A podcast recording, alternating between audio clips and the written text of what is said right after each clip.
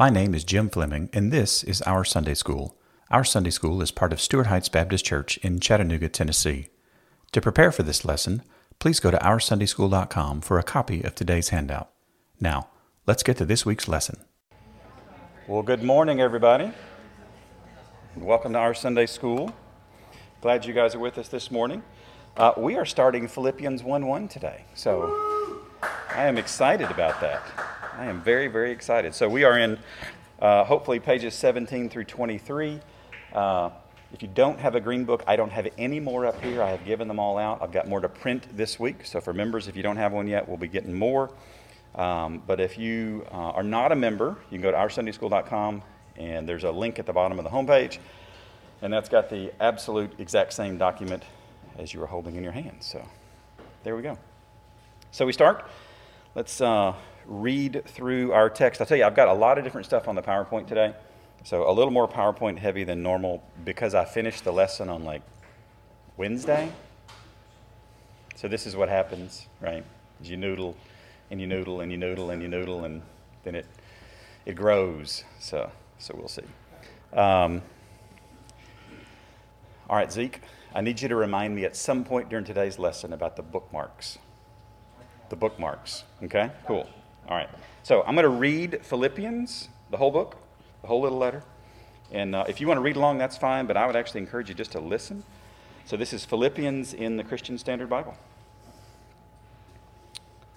Paul and Timothy, servants of Christ Jesus, to all the saints in Christ Jesus who are in Philippi, including the overseers and deacons, grace to you and peace from God our Father and the Lord Jesus Christ. I give thanks to my God for every remembrance of you, always praying for you with joy for all of you in my every prayer, because of your partnership in the gospel from the first day until now. I am sure of this, that he who started a good work in you will carry it on to completion until the day of Christ Jesus. Indeed, it is right for me to think this way about all of you, because I have you in my heart, and you are all partners with me in the gospel, both in grace, both in my imprisonment, and the defense and the confirmation of the gospel. For God is my witness how deeply I miss all of you with the affection of Christ Jesus. And I pray this that your love will keep on growing in knowledge and every kind of discernment, so that you may approve the things that are superior and may be pure and blameless in the day of Christ, filled with the fruit of righteousness that comes through Jesus Christ to the glory and praise of God. Now, I want you to know, brothers and sisters, that what has happened to me has actually advanced the gospel so that it has become known throughout the whole imperial guard and to everyone else that my imprisonment is because I am in Christ. Most of the brothers have gained confidence in the Lord from my imprisonment and dare even to speak more the word fearlessly. To be sure, some preach Christ out of envy and rivalry, but others out of goodwill. These preach out of love, knowing that I am appointed for the defense of the gospel, and others proclaim Christ out of selfish ambition not sincerely, thinking that they will cause me trouble in my imprisonment. What does it matter? Only that in every way, whether from false motives or true, Christ is proclaimed.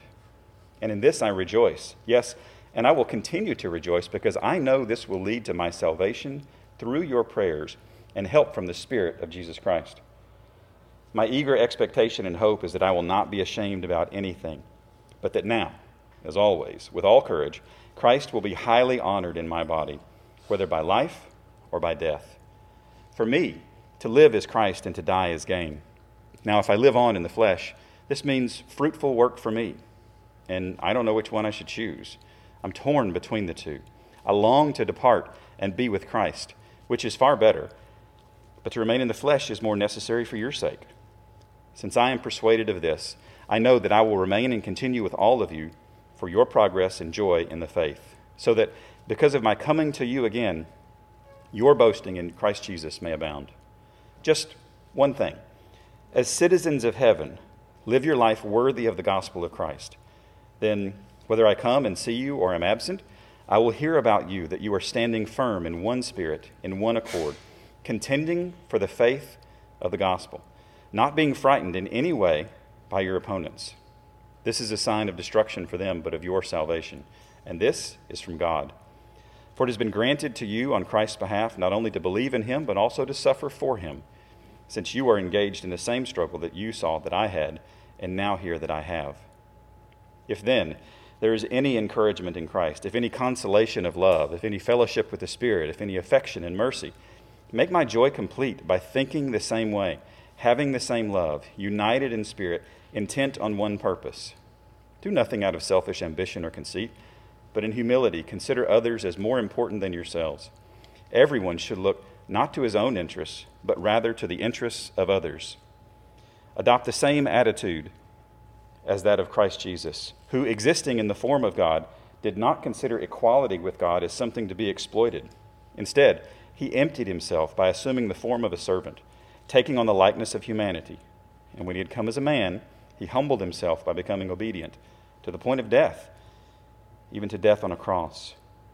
For this reason, God highly exalted him and gave him the name that is above every name, so that the name of Jesus every knee will bow in heaven and on earth and under the earth, and every tongue will confess that Jesus Christ is Lord, to the glory of God the Father. Therefore, my dear friends, just as you have always obeyed, so now, not only in my presence, but even more in my absence, work out your own salvation with fear and trembling. For it is God who is working in you both to will and to work according to his good purpose.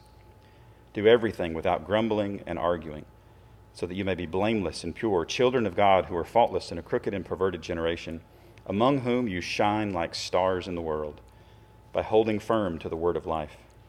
Then I can boast in the day of Christ that I didn't run or labor for nothing. But even if I am poured out as a drink offering on the sacrificial service of your faith, I am glad and rejoice with all of you. In the same way, you should also be glad and rejoice with me. Now, I hope in the Lord Jesus to send Timothy to you soon, so that I too may be encouraged by news about you. For I have no one else like minded who will genuinely care about your interests. All seek their own interests, not those of Jesus Christ. But you know his proven character, because he has served with me in the gospel ministry like a son with a father. Therefore, I hope to send him as soon as I see how things go with me. I am confident in the Lord that I myself will also come soon. But I considered it necessary to send you Epaphroditus, my brother, co worker, and fellow soldier, as well as your messenger and minister to my need, since he has been longing for all of you and was distressed because you heard that he was sick. Indeed, he was so sick that he nearly died. However, God had mercy on him, and not only him, but also on me, so that I would not have sorrow upon sorrow. For this reason, I am very eager to send him, so that you may rejoice again when you see him and I may be less anxious. Therefore, welcome him in the Lord with great joy and hold people like him in honor, because he came close to death for the work of Christ, risking his life to make up what was lacking in your ministry to me. In addition, my brothers and sisters, rejoice in the Lord. To write to you again about this is no trouble for me and is a safeguard for you. Watch out for the dogs. Watch out for the evil workers. Watch out for those who mutilate the flesh. For we are the circumcision, the ones who worship by the Spirit of God, boast in Christ Jesus, and do not put confidence in the flesh. Although I have reasons for confidence in the flesh. If anyone else thinks he has grounds for confidence in the flesh, I have more. Circumcised the eighth day, of the nation of Israel, of the tribe of Benjamin, a Hebrew born of Hebrews. Regarding the law, a Pharisee. Regarding zeal, persecuting the church. Regarding the righteousness that is in the law, blameless. But everything that was a gain to me I have considered to be a loss because of Christ. More than that, I also consider everything to be a loss in view of the surpassing value of knowing Christ Jesus my Lord. Because of him I have suffered the loss of all things and consider them as dung, so that I may gain Christ and be found in him, not having a righteousness of my own from the law, but one that is through faith in Christ, the righteousness from God based on faith. My goal is to know him and the power of his resurrection and the fellowship of his sufferings, being conformed to his death, assuming that I will somehow reach the resurrection from among the dead.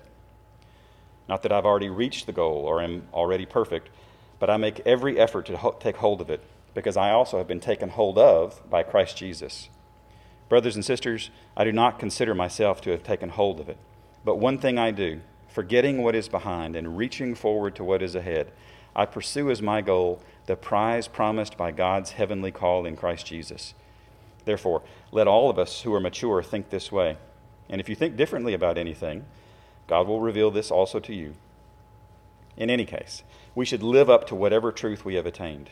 Join in imitating me, brothers and sisters, and pay careful attention to those who live according to the example you have in us. For I have often told you, and now say again with tears, that many live as enemies of the cross of Christ. Their end is destruction, their God is their stomach, their glory is in their shame, and they are focused on earthly things. Our citizenship is in heaven, and we eagerly wait for a Savior from there, the Lord Jesus Christ. He will transform the body of our humble condition into the likeness of His glorious body by the power that enables Him to subject everything to Himself. So then, my dearly loved and longed for brothers and sisters, my joy and crown, in this manner stand firm in the Lord, dear friends. I urge Euodia and I urge Syntyche to agree in the Lord. Yes, I also ask you, true partner, to help these women who have contended for the gospel at my side, along with Clement and the rest of my co workers whose names are in the book of life. Rejoice in the Lord always. I will say it again rejoice. Let your graciousness be known to everyone. The Lord is near. Don't worry about anything, but in everything, through prayer and petition with thanksgiving, present your requests to God and the peace of God, which surpasses all understanding, will guard your hearts and minds in Christ Jesus. Finally, brothers and sisters, whatever is true, whatever is honorable, whatever is just, whatever is pure, whatever is lovely, whatever is commendable, if there is any moral excellence, and if there is anything praiseworthy, dwell on these things. Do what you have learned and received and heard from me and seen in me, and the God of peace will be with you. I rejoiced in the Lord greatly because once again you renewed your care for me. You were, in fact, concerned about me, but lacked the opportunity to show it. I don't say this out of need, for I have learned to be content in whatever circumstances I find myself. I know how to make do with little, and I know how to make do with a lot. In any and all circumstances, I have learned the secret of being content. Whether well fed or hungry, whether in abundance or need, I am able to do all things through him who strengthens me. Still, you did well by partnering with me in my hardship. And you Philippians know that in the early days of the gospel, when I left Macedonia, no church shared with me in the manner of giving and receiving except you alone. For even in Thessalonica, you sent gifts for my needs several times. Not that I seek the gift, but I seek the profit that is increasing to your account. But I have received everything in full, and I have an abundance. I am fully supplied having received from Epaphroditus what you provided, a fragrant offering, an acceptable sacrifice pleasing to God. And my God will supply all your needs according to his riches and glory in Christ Jesus. Now to our God and Father be glory forever and ever. Amen. Greet every saint in Christ Jesus. The brothers who are with me send you greetings. All the saints send you greetings, especially those who belong to Caesar's household. The grace of the Lord Jesus Christ be with your spirit. Philippians. So, where are we starting today? 1 1. All right, let's go to 1 1. I'm on page 17 in your green book. So we've got Paul and Timothy, servants of Christ Jesus, to all the saints in Christ Jesus who are in Philippi, including the overseers and deacons. Grace to you and peace from God our Father and the Lord Jesus Christ. So, the first thing I want to look at real quick is a format. So, if you were going to send somebody a, uh, a letter, if you were going to send somebody a letter in first century, it would not look like what our letters look like. The first word of a letter we send today is almost always what? Dear, who, who am I sending the letter to? right? Totally backward from when Paul would have written a letter. It's the from, like who's this from? It's the to, and then it's a greeting. Now, there was a very standard way to do this in Paul's day. This thing is not working. There we go. I just I have to point it that way. That works. Um, there's a very standard way to do this. It was as few words as possible. What you did not want was a whole lot of stuff. You wanted to get directly to the point, right? Cut out all the fluff. What Paul could have done that would have been literally perfect would have been what I've got highlighted Paul, saints in Philippi, grace. And he really wouldn't have said grace, he'd have said greetings. Like, the funny thing is that the Greek word for greetings and grace, they're like first cousins with each other. So it's almost like Paul takes this and just kind of nudges it toward Christianity just a little bit, which is kind of cool. So this is all he had. So does he do more or less? You're like, oh my gosh, a lot more. Yeah.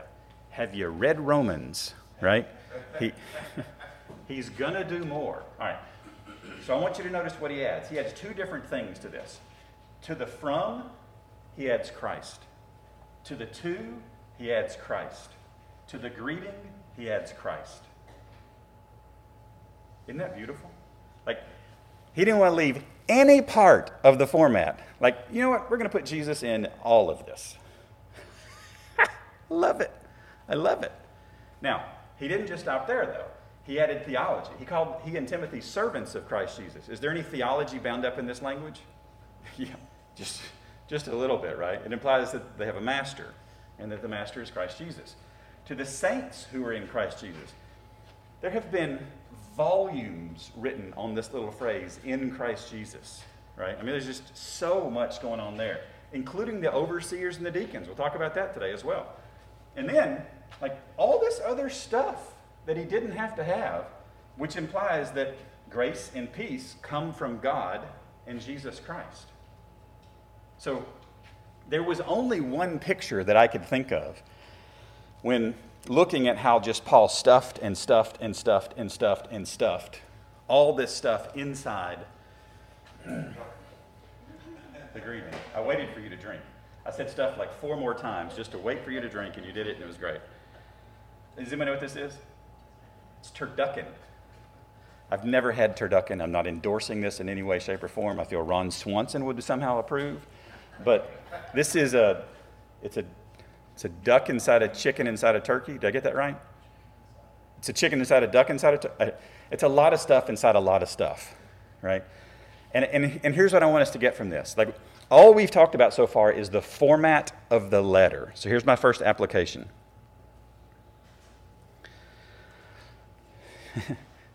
we've got a few today. So at the bottom of your pages, every single page, at the bottom of every single page is an opportunity to write applications and per- isn't that awesome? So guess how often we're going to have applications and personalizations? Shanda's eyes just like, oh no. Yes, a lot. Yeah, Paul fills the format with our Lord Jesus Christ. Paul fills the format with our Lord Jesus Christ.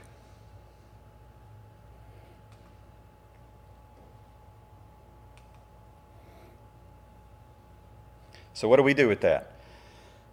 How about we fill our speech with our Lord Jesus Christ? See, the crazy thing is, Paul took whatever the standard cultural expectation of the day was, and he met it. And then he exceeded it with a whole lot more Jesus, which I think is fantastic.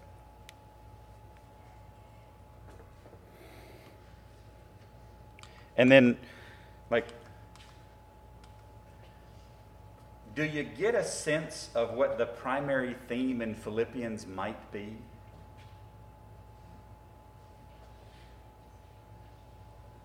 Maybe it's Christ.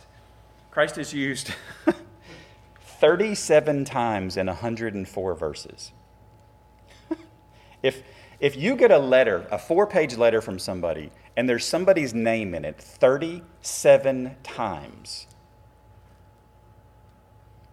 I'm, I'm going to get the impression that this is a relatively important person.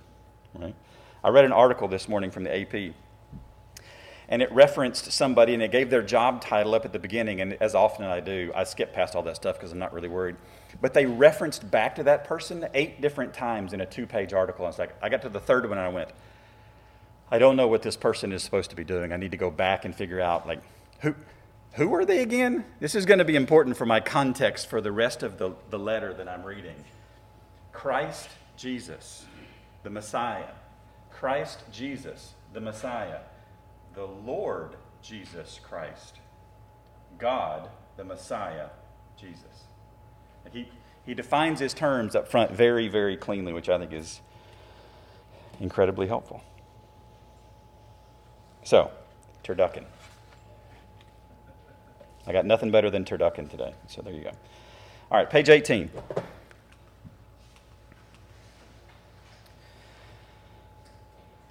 Paul and Timothy. Now, we're going to notice a lot of different things uh, in particular order today. Yes? Bookmarks, thank you very much. Uh, does anybody, has anybody flipped open the Green Book before today? Like you opened your Green Book before today and flipped around in it? Yeah. Has anybody uh, noticed that it is just a smidge challenge? Like, where was I? Like, what was the page number I was on? These are my new favorite thing that I found on Amazon.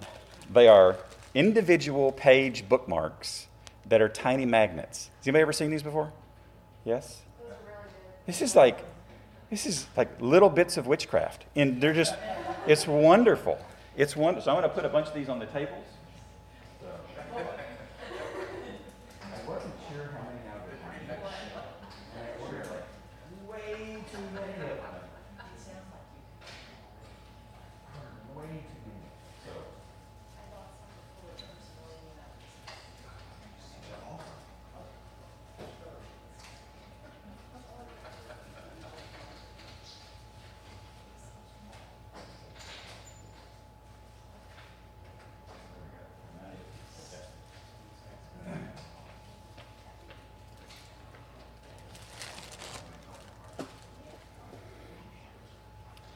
So, grab a bookmark and head over.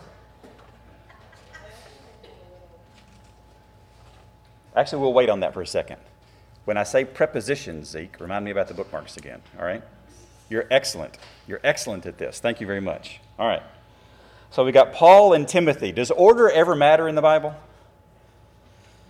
Yes. The verbal plenary inspiration of Scripture, yes. Order matters. Uh, so Paul puts himself first here because hierarchically, Paul is first here. Timothy comes second. Did the Philippians know who Timothy was? Yes? How do we know this for 100% sure? He says it in the text, and Dr. Luke wrote it in Luke, uh, in Luke. Dr. Luke wrote it in Acts chapter 16. Mitch has this uh, look that he gives that it's his standard, like I'm just paying attention. But it also doubles for me as a, whoa, I need to check that. I said that wrong. So thank you for that. It's very helpful. I appreciate it. Uh, yeah, you did, and didn't even know it. I just wanted to call it out and say thank you, Lord, for that. It's fantastic. Um, and, and we know that Timothy is not a co author because of the pronouns Paul uses from the singular first person as we go through Philippians. So there are a couple of letters that Paul writes where we go, you know what? That's a lot of plural first person pronouns. Is that the way I say that? We? Yeah, whatever. There's a lot of we's versus I's. Not the case in Philippians. So Timothy's with him, but he's not the co author here. So that's how we know this. All right, so Paul means little, Timothy means dear to God. And in verse 1 of chapter 1, is the only time Paul's name shows up. Who is not the subject of the letter? Paul is not the subject of the letter, right? Okay. How does he describe himself? He describes himself as servants. How does Paul sometimes remind, uh, describe himself when he starts letters in the New Testament? I'm an apostle. And he does this when he's about to thump somebody on the theological head, and he needs to establish, like, this is not just some crazy person off the street writing you a letter. Like, I'm an apostle, and there's some things you need to know. Here he describes himself as a servant. Now, I would argue that there's a whole bunch of reasons why he describes himself as a servant, one of which is the fight that Euodia and Syntyche are going to get into, that are already into, that he's got to address in chapter 4. He is humbling himself, like we are all servants here, right? He's laying the, the theological foundation for issues that he has to address a little later on. But this word servant, if you were to pull out your, and I'm not going to misspeak here, if you were to pull out your Greek copy of the Old Testament, which is actually a spectacularly helpful linguistic tool for modern day translators because we, we actually have copies of what the Greek Old Testament was at the time that Paul and the Gospels were written. What they let us do is they let us go back to things that we are highly confident that we understand because Hebrew is still spoken in the world today. Koine Greek is really not, it's a whole different kind of Greek. Uh, say whole different, it's different, right? It's like, I'm looking at my Greek expert in the room. She's not paying attention, but that's okay. It's like first cousin different, right? Yeah sure. Okay, cool. Um, but if you were to pull out your Greek copy of your Old Testament, this same word servant, that same Greek word, is used to describe Moses and Joshua and David. You're like, oh, okay. So this is, this is not Paul insulting himself and Timothy. There's a lot of theology that carries, uh, that comes along with this. And at the same time, I don't want us to, to transport our uh, 21st century understanding of U.S. slavery in the 17th and 18th centuries into this word. That is not what this was in any way, shape, or form. This is not United States slavery. Those are two radically different things. And we'll talk about the differences in this as we kind of go through. But, but the slave fundamentally is defined because the slave has a what? A master, right? so who is Paul? Who are Paul? Who is Paul and Timothy's master? Christ. That's exactly right. Now, this word servant is also used of our Lord Jesus Christ in Philippians 2 7. So again, this is not a slur, this is not a slander, this is not a, a hit. Um, there you go. So, how are Paul and Timothy connected? How are Paul and Timothy connected? Yes. Timothy is Paul's spiritual son right? Through who? Through Jesus, right? How are Paul and Timothy connected to the Philippians? Through Jesus. How are all of us connected? Through Jesus. Wait for this one. How are we connected to Paul and Timothy and the Philippians that lived at this time? Through Jesus. This is awesome. So, Paul is showing his connectedness here to other believers. So here's our application for you on this page. Believers are connected through our Lord Jesus Christ. Believers are connected through our Lord Jesus Christ. So what do we do with that? Live connected lives. Right? Behave in a way that shows how we are connected. I'll give you another application for this page. Um, Paul didn't throw down his apostolic authority on this page, right? Okay, so perhaps for application number two on this page, authority should be wielded cautiously. Authority should be wielded cautiously. Now, Paul makes no bones about it who Jesus is and his authority as we go through Philippians. So, Paul will do what needs to be done when it needs to be done, right? There's not a problem here. So, what do we do with that? Perhaps we should use authority wisely as well. Does anybody know how you became a slave in the first century? There are three primary ways. I bet you can guess several of them. Bought them? Yep, that's one. War, that's another. And you're born into it. That's exactly right. You guys got all three just that easy. That was cool. Three primary ways you became a slave. Is there a sense in which Christ fought a spiritual battle for us and was victorious?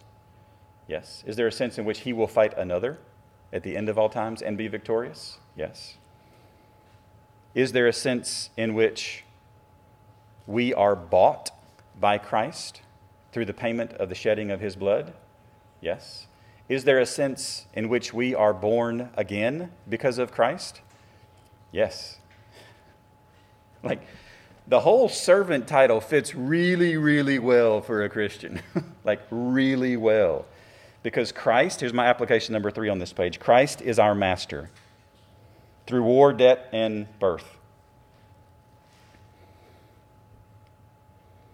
So, what's the job of a servant as it relates to his master? Serve him. Right? So, there's your personalization. serve Christ. It's much better than what I had, so thank you for that.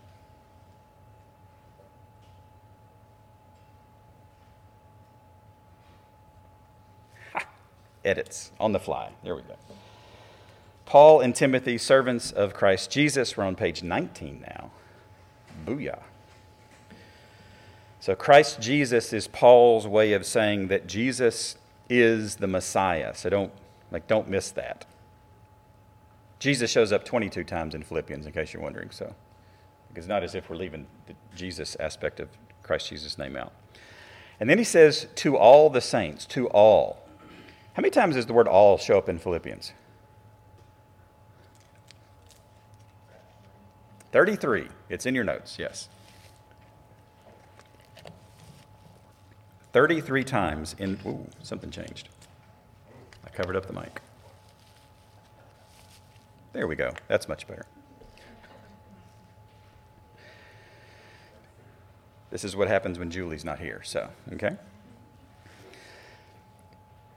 Virtually every single one of the commentators that I read talked about how Paul's very frequent use of the word all is his early hat tip toward I'm going to be talking about unity a lot in this letter. And it's all you Philippians, all you Philippians, all you Philippians, all you Philippians, all you Philippians. There's a tremendous amount of unity language here. And this really only one of the, one of the only issues that Paul addresses to the Philippians is the lack of unity between Euodia and Syntyche and what they ought to do about it. So, so to all the saints, so who's a saint? Believers are saints, yes. There's not a second class of like if you do a miracle and it's validated several years later. Like, no, no, no, no. If, if you are redeemed by Christ, you are a saint. This word means saved and holy ones. It means sacred, consecrated. And it's because of our Lord Jesus Christ. To all the saints in Christ. Now, one of the most common ways, and I'm, I'm not throwing rocks here. I'm not throwing rocks here. But one of the most common ways that we talk about our relationship with Christ Jesus today is that I invited Christ into my life. You hear this? All right. It's a great quote, a great, great quote from Dr. Uh, Keown here. Oops, I went right past.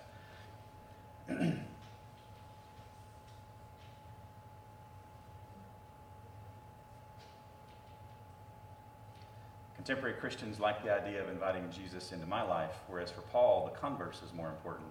Christ invites us into his life, and we exist in Christ. Right? If you count the number of times that the New Testament talks about us being in Christ versus Christ being in us, one is dramatically larger than the other. Now, is Christ in us? Yes, we know that. Absolutely. I affirm that. I believe that to be true. But this is the predominant thrust of the heart of the New Testament, right? So let's keep that in mind. So, application here is all saints are in Christ Jesus. All saints are in Christ Jesus. So, what do we do with that? We know and live accordingly with all the saints, right? This is. We should know and live accordingly with all the saints. Yes, ma'am.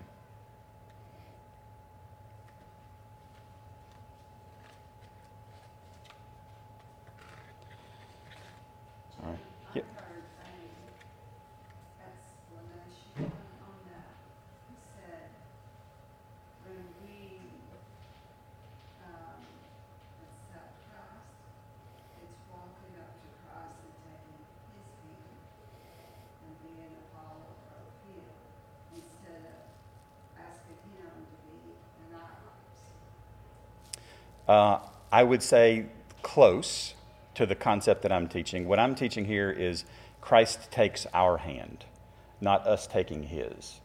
He takes us into him.